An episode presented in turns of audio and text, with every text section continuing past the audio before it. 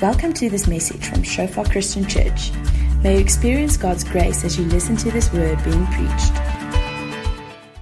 And I've got a really amazing word from my heart that I feel God wants to share with us this morning. So I'm just going to pray first and then we can dive into it. Yeah, Father, thank you for your presence here today, Lord. Lord, it's because of you that we can stand here. It's because of you, Father God, that we have the ability to serve. It's because of you, Father, that that we can really just see your kingdom come, Father. And Lord, I want to honor you this morning. I want to give you all the praise. I want to give you all the glory. For you are good. And you are amazing. Thank you for who you are, Father, in Jesus' name. Amen. Um, okay, so you guys can open with me so long in Genesis 39. We're going to talk about uh, Joseph a little bit today. Okay, so the story of Joseph, we we see it start in, in Genesis 37, where uh, Jacob Jacob is, is, is showing favor towards Joseph, and then Joseph, um, sorry, my throat's a bit dry. But then Joseph has dreams, and he starts telling these dreams to his brothers and to his parents, and they get upset with him. And so one day, when when Joseph was sent to his brothers out in the field, his brothers saw him coming, and they're like, "Okay, here's the opportunity. Let's kill this this kid." Let's get this little frustration out of our lives, and then uh, everything will go better. But then one of the brothers, uh, God leads him and he says, No, wait, let's not kill him. Let's just throw him in one of these cisterns, like these big empty holes, and then uh, we'll tell our father he's dead. And he had the intention of coming back, helping him out later, and then getting him to safety. But as they were sitting there, a group of Ishmaelites came past. Now, these guys were basically big traders. Um, they traded in anything. So they were like, no, here's the opportunity. Let's make some money. Like, if we're going to do something, let's make money while we're at it. So they sold Joseph to the Ishmaelites. Um, I think it was for 20 pieces of silver. Yeah. I th- yeah, I think about the, around there. And then, so in, in Genesis 39, we're picking up that story as Joseph is now arriving in Egypt.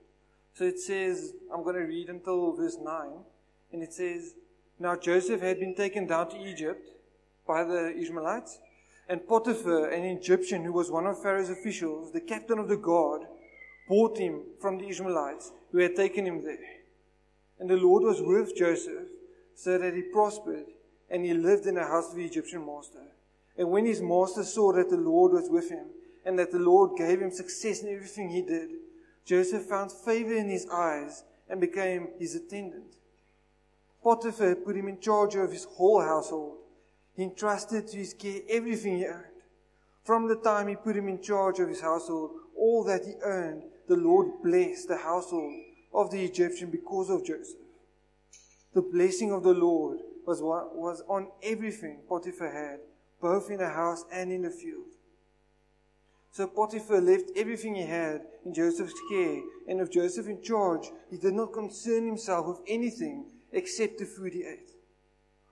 Now Joseph was well built and handsome, and after a while his master's wife took notice of Joseph and said, Come to bed with me. But he refused. With me in charge, he told her. My master does not concern himself with anything in the house. Everything he earns, he has entrusted to my care. No one is greater in this house than I am. My master has withheld nothing from me except you because you are his wife. How then could I do such a wicked thing and sin against God? And so here we see like a story that's, that's starting to, to take place, a story that's starting to un- unravel a little bit in front of our eyes. Okay? So Joseph comes into, into Potiphar's house and he just starts serving there. Now, the first thing I want you guys to, to realize is that Joseph had like two choices here, right? He could firstly be like, I am here, I have to serve, I'll just do it, get my job over and done with, and hopefully just survive. Hopefully I'll just get through everything, make sure that this guy's happy and my, my fellow servants, uh, they're happy and we've got some sort of relationship. Or the second option is,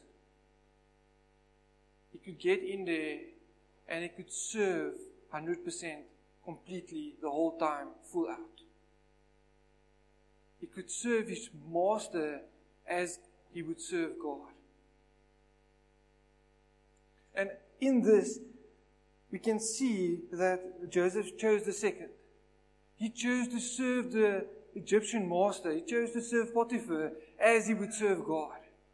And we see this. He says, The Lord was with Joseph so that he prospered and he lived in the house of the Egyptian master. And when his master saw the Lord was with him and that the Lord gave him success in everything he did, Joseph found favor in his eyes.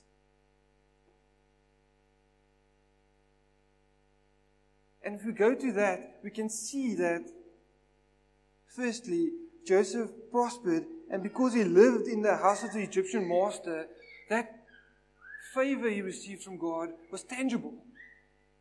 Right? It was tangible to a point where Potiphar could actually see it.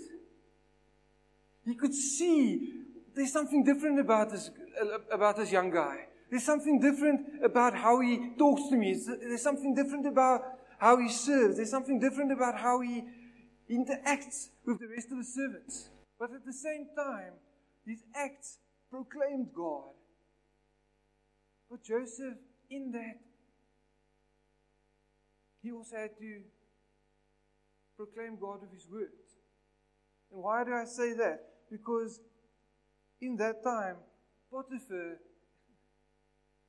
I can almost guarantee you, he didn't know who the, the Lord of the Jews were.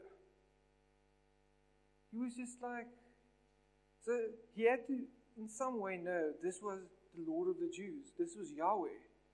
This wasn't just another Egyptian god or another uh, entity that's blessing this man. There's something more here. So, by Joseph talking about it and Joseph living God, Potiphar could see, wow, I, I have to start, I have to start uh, giving this man a little bit more attention because I need to understand what's going on here. But the, the thing we don't always realize is that Joseph had to get that knowledge of God from somewhere. He had to get that knowledge of God in some way. And at how Abraham taught Isaac, Isaac taught Jacob about the Lord. One of the greatest things to do as parents, children, every stage of life,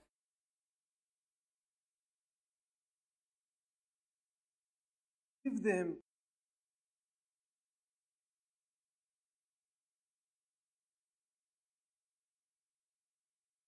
reality. One day, you're going to get out of the area, you're going to go to university, they're going to go to work, start their own family, and the only thing they can take with them is the knowledge of God that was carried over to them. That place where you can't protect your children anymore, you have to either give them over to the world and see what happens, or have a genuine personal relationship with God instilled in them. But the reality for us is we can only give what we have received. If we ourselves don't have a personal relationship with Jesus Christ, there's no way we can carry that over to our kids. Yes, we can send them to youth. Yes, they can come to church. But if they can see their parents living the gospel, there's something different that happens. It's, it's a teacher, it's like a, It's like a teacher that's in front of them and they can understand, oh, this is actually how I'm supposed to do this. And I've tried it this way, but this doesn't work. So let me try that way. Oh, my parents are doing it this way. This is how I can serve God more. And it's something we have to carry over to our kids because, like I said, our kids are not always just going to be under our roofs. We're not always going to be able to protect the ones we love. And I think the biggest favor that my mom and my dad did towards me was teach me about Jesus. Because when I came into Johannesburg in 2014 and everyone, everything was chaos around me and I was on my own, I didn't really know people, I had a little bit of family, but in that moment I had to, I had to make a choice. Am I going to just fold and just be like, well, let's see what everyone else does?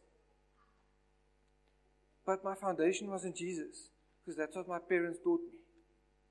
Because of that, I could grow in what God is calling me to do. I could grow to a point where I can stand in front of all of you and, and actually speak and actually proclaim the word of God. Where in previous times I wouldn't have been able to do this. If you asked me to do this, say in 2015, I would have laughed at you. You'd be like, ha, joke, and I would have moved on. But there's a place where we have to surrender our kids to God, or we have to surrender them to the world, and we have to make that choice. And then, secondly, when it says, when his master saw that the Lord was with him, and that the Lord gave him success in everything that he did, Joseph found favor in his eyes and became his attendant. Now, I want to ask you guys a question, and you don't have to answer it towards me, you don't have to answer it towards anyone else. But I'll ask you a question. When you walk into a room, do people know that you serve Jesus? Is there something else different about you? And I'm not talking about just close friends. I'm talking about colleagues. I'm talking about the gardener that comes in once a week. If I go to him today and I ask him, Do you know this person is a Christian, a follower of Jesus Christ? Will he say yes or no? Because there's something that God does in our lives when Jesus comes into our hearts and we have a living relationship with Jesus Christ and we walk with Jesus. There's something that changes about us. It changes about our demeanor, the way we speak to people, the way we act towards people, the way we handle situations reflects what is going on in our hearts. And can we, as a church here this morning, for certain say that when we walk into a room or when we walk into a difficult situation, those people know there's something different about us? If not, we have to start searching our hearts, we have to start asking ourselves very hard questions about what can we do differently? How can we approach God more? How can we deepen in our relationship with Jesus Christ? And then it goes on and it says that Potiphar put him in charge of his household, entrusted to him everything he earned. From that time he put from that time he put him in charge of his household and of all that he earned, the Lord blessed the house of the Egyptian because of Joseph. The blessing of the Lord was on everything Potiphar had, both in the house and in the field. And that's, a, that's such an amazing thing that we can see that if we are in a living relationship with Jesus Christ, if we go and step into a workplace, that workplace should be blessed. If we step into a, a new friend group, that friend group should be blessed because of Jesus inside of us.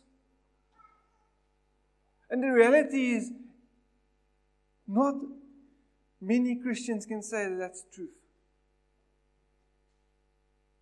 Not many people who say, I have a living relationship with Jesus Christ, can say, My workplace is blessed, not because of anyone else, but because I am there. You know, what I want you guys to see, and this is something that we often get wrong, is that we want our, we want our CEO to change first. or we want the, the, the head of our, the, the popular person our friend group to change first. But we don't see in scripture that Potiphar changed at all. Potiphar didn't come to salvation. Potiphar didn't stop worshipping the gods of Egypt. Yet God blessed him, not because of Potiphar, but because of Joseph.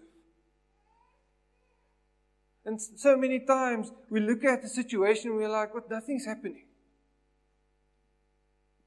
Nothing is happening.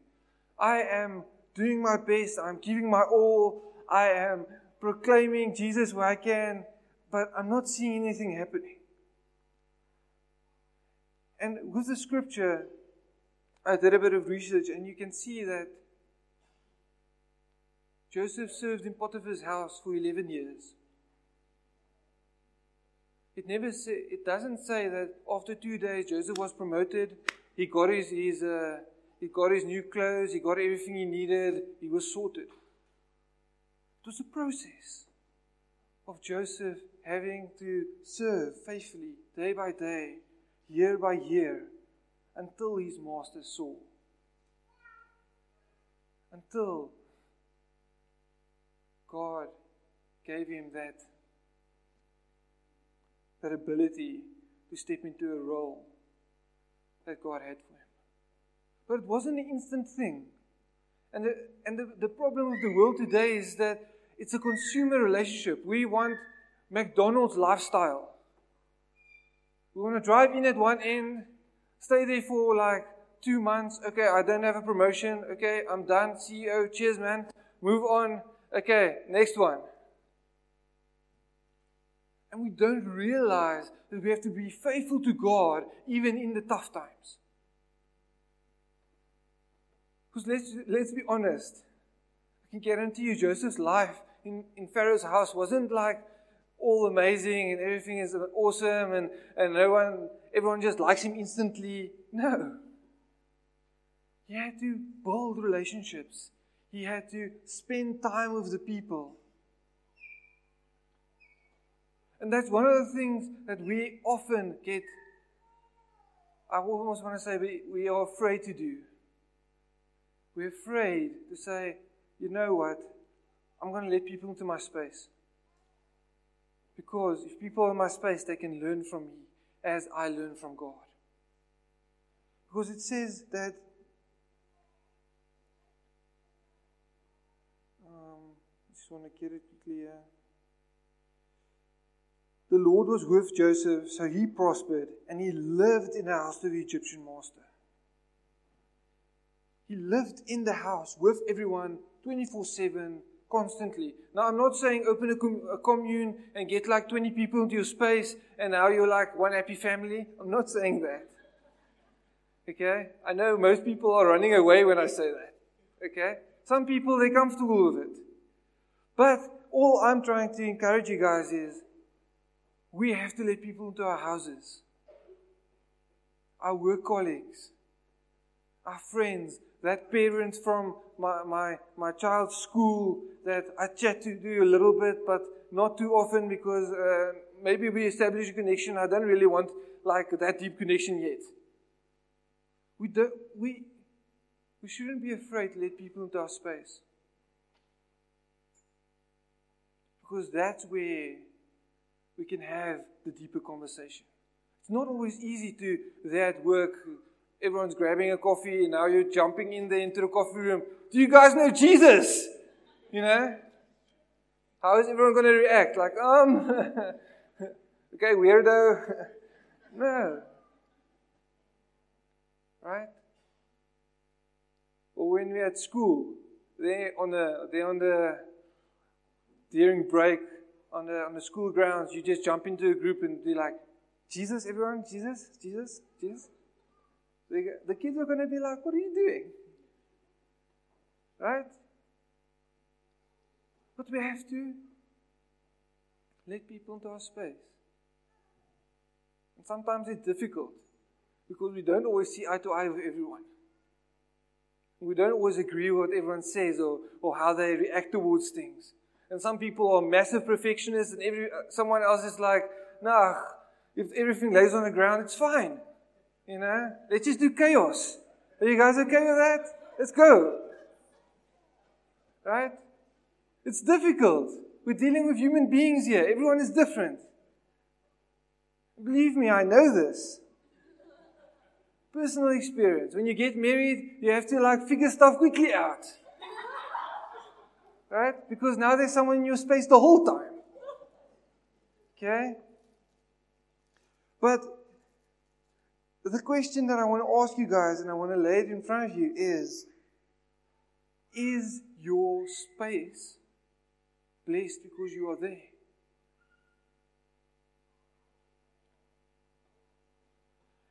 Because that's something that we have to take into the world. Right? The Lord says we are lights that have to be put on top of a lampstand. And we have to shine Jesus to the people around us so that people can see that there's something bigger than just their average lifestyles, just home, work, and there's no relationship. Because God wants people to come to Him. God wants to meet with people. God wants to just engage with people. And if we say that we are Christians, if we say that we are living, we have a living relationship with Jesus Christ, we have to take that light into the workplace.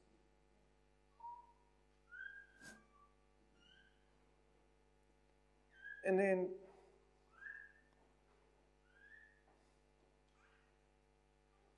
the other thing I want you guys to see is that one of the biggest misconceptions in Christianity ever and I've seen this so many times, is that people think that when you give your heart to the Lord, when you're in a living relationship with God, everything is just amazing.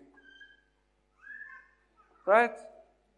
When you step into a living relationship with Jesus Christ, the, the sky is blue, the birds are chirping, everything is amazing. Am I correct? Alright? That, that, that's, how, that's how it is. Okay? Well, if we look at Joseph, He gave his heart to the Lord. He had a living relationship with God, yet he was sold into slavery. He had a living relationship with God, yet he was a slave to Potiphar. And if we go a bit further, yes, he had a living relationship with God, but he was still tempted. If we look at, um, let's go to verse seven, end of verse 6, beginning of verse 7. And it says, Now Joseph was well built and handsome. And after a while, his master's wife took notice of Joseph and said, Come to bed with me. He still experienced temptation, just like all of us. But yet, when we give our hearts to the Lord, we are of the idea that now everything must just be amazing. My relationship with my wife is brilliant. My relationship with my friends is just like going awesome. We never fight ever. Me and my wife will never fight ever. You know, that's a lie. Okay? It doesn't work like that. But yet, in the middle of all of that, Joseph still took the trust he had in, in God and he said, Lord, I trust you enough to serve where I'm at to serve you, even though I'm in slavery, to serve you, even though everything I love was taken away from me. Because he had such an amazing life when he was with Jacob. He had his multicolored robe, he never worked a day in his life. It was amazing. And then everything fell away. Now, our natural response to that would be, Lord, why do you hate me? Why do you want to punish me by taking everything I love away from me, taking me away from my family? But Joseph was like, No. Yes, everything is taken away from me. Yes, I just lost everything that's important to me. But God, I still have God. And he served God as though everything is still the same for him. And the favor God had upon his life was there so that he could prosper, so that he could proclaim the gospel, so that people can get saved. But what I want you guys to see is this wasn't a tit for tat relationship between Joseph and God. This wasn't a thing of, okay, Lord, you give me favor, I will serve you. But if the favor is gone, the serving, uh uh No, no. I'm sick for the next meet. I'm sick. Like the year, I'm in my bed now. Okay? Because I've read many a commentary on this, on this piece during the week, and most of them want to create that image. But if we look just a little bit further, he, he refuses Potiphar's wife. And then he, he goes on and he says, No one in this house, no one is greater in this house than I am. My master has withheld nothing from me except you, because you are his wife. How then could I do such a wicked thing and sin against God? You realize there that he's not saying, How can I do such a wicked thing and sin against Potiphar? How can I do such a wicked thing and uh, interrupt my transaction with God at the moment? The favor is there. I just have to do my part. Doesn't say that. He says, How can I do such a wicked thing and sin against God? Because in all of the prosperity that he was, that he was having, he knew that there was only one, one person above it all, and that's God. And that makes it a non, you can, you can see that that's a non transactional relationship. Even though Joseph knew that if he doesn't sleep with Potiphar's wife, everything is taken away from him again. He honored God.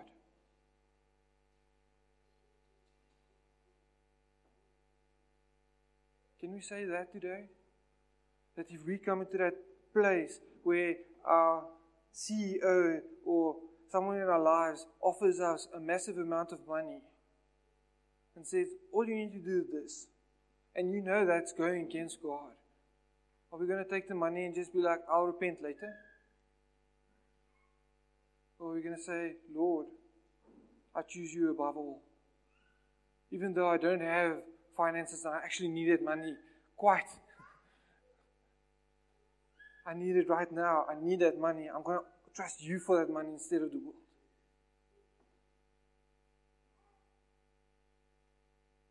And we go on and we see at the end of the scripture. So I just want to fall in from verse 19.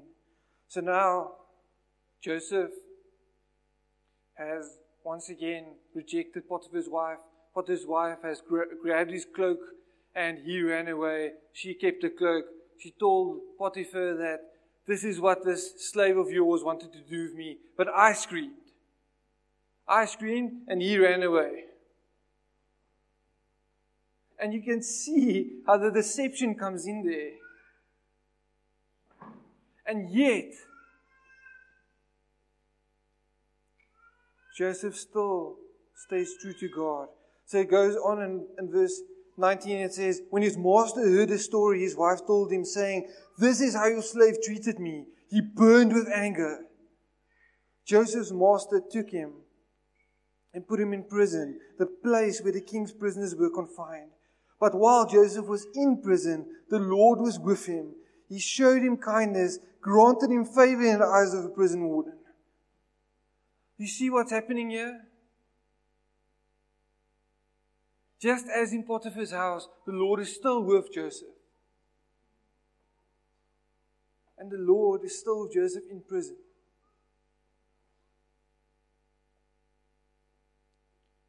And the reality is, is that when, when that CEO tells you, okay, you didn't do what I wanted you to do, because apparently uh, God is a bit bigger than I am at the moment, and He fires you, you take that blessing to the next place you, you find work because God is going to create work for you. You take that blessing to the next place, and they receive the blessing of the Lord. We don't have to fear man. We don't have to fear the fact that maybe we should hold on to the job because we'll never have it again. But I'm going to do all these things that we know is against God's word. Or maybe in, in school, your, your teacher asks you to do something and you know, actually, this is not, this is not according to the word. And now you're getting detention for five months. Because you didn't want to do what she asked you, or he asked you. But the reality is, that we have God's favor upon us. And we have to start living God's favor. Because fear of man is a real thing. It's absolutely a real thing. We're afraid to say, Lord, give me opportunities to speak to my co-workers. Because if He gives them to you and you have to speak to that co-worker, things are going to get a bit awkward. Or say, Lord, give me opportunities to speak to my friends, to pray for my friends. And then on a, during break or even in classroom, God says, go, just go tell that person I love him. And then we're like, oof, awkward. Wait.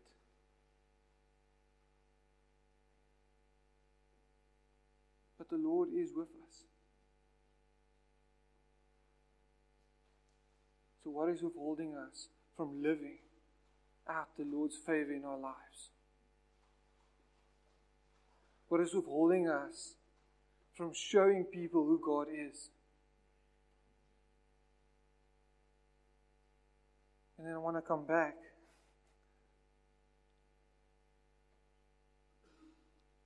Is your workplace, is your classroom, is your friend space blessed because you are there?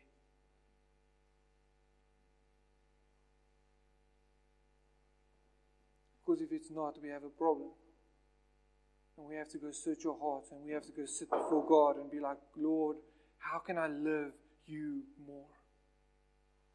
How can I overcome the fear of man? How can I overcome my shyness? And we have to start trusting for boldness. As Joseph had boldness, even to speak to his master about God.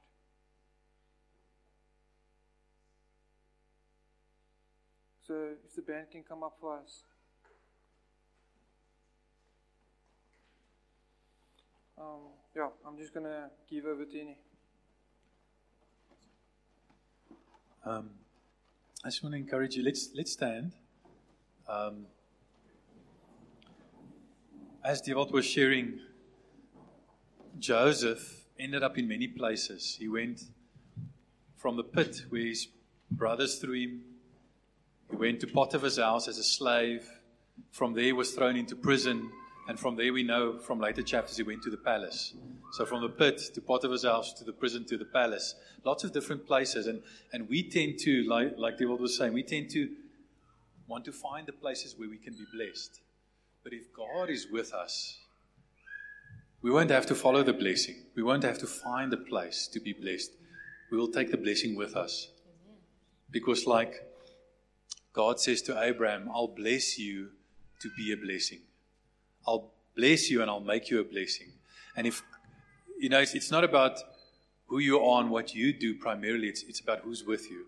It's not about what places you are, it's about who's with you in those places. Is God with you wherever you go? Now, wouldn't you love to be able to experience God's blessing wherever you are, no matter what place you are? Wouldn't you love for your children to be able to experience God's blessing wherever they are? And that can only happen if God is with us. That is, that is the key God's presence. Then we won't have to follow God's blessing, but God's blessing will follow us. Amen. Thanks for listening to this message from Shofar Joburg. May the grace you receive produce God's greatest glory and your greatest good. For more information and sermons, please visit our website at www.shofar.joburg.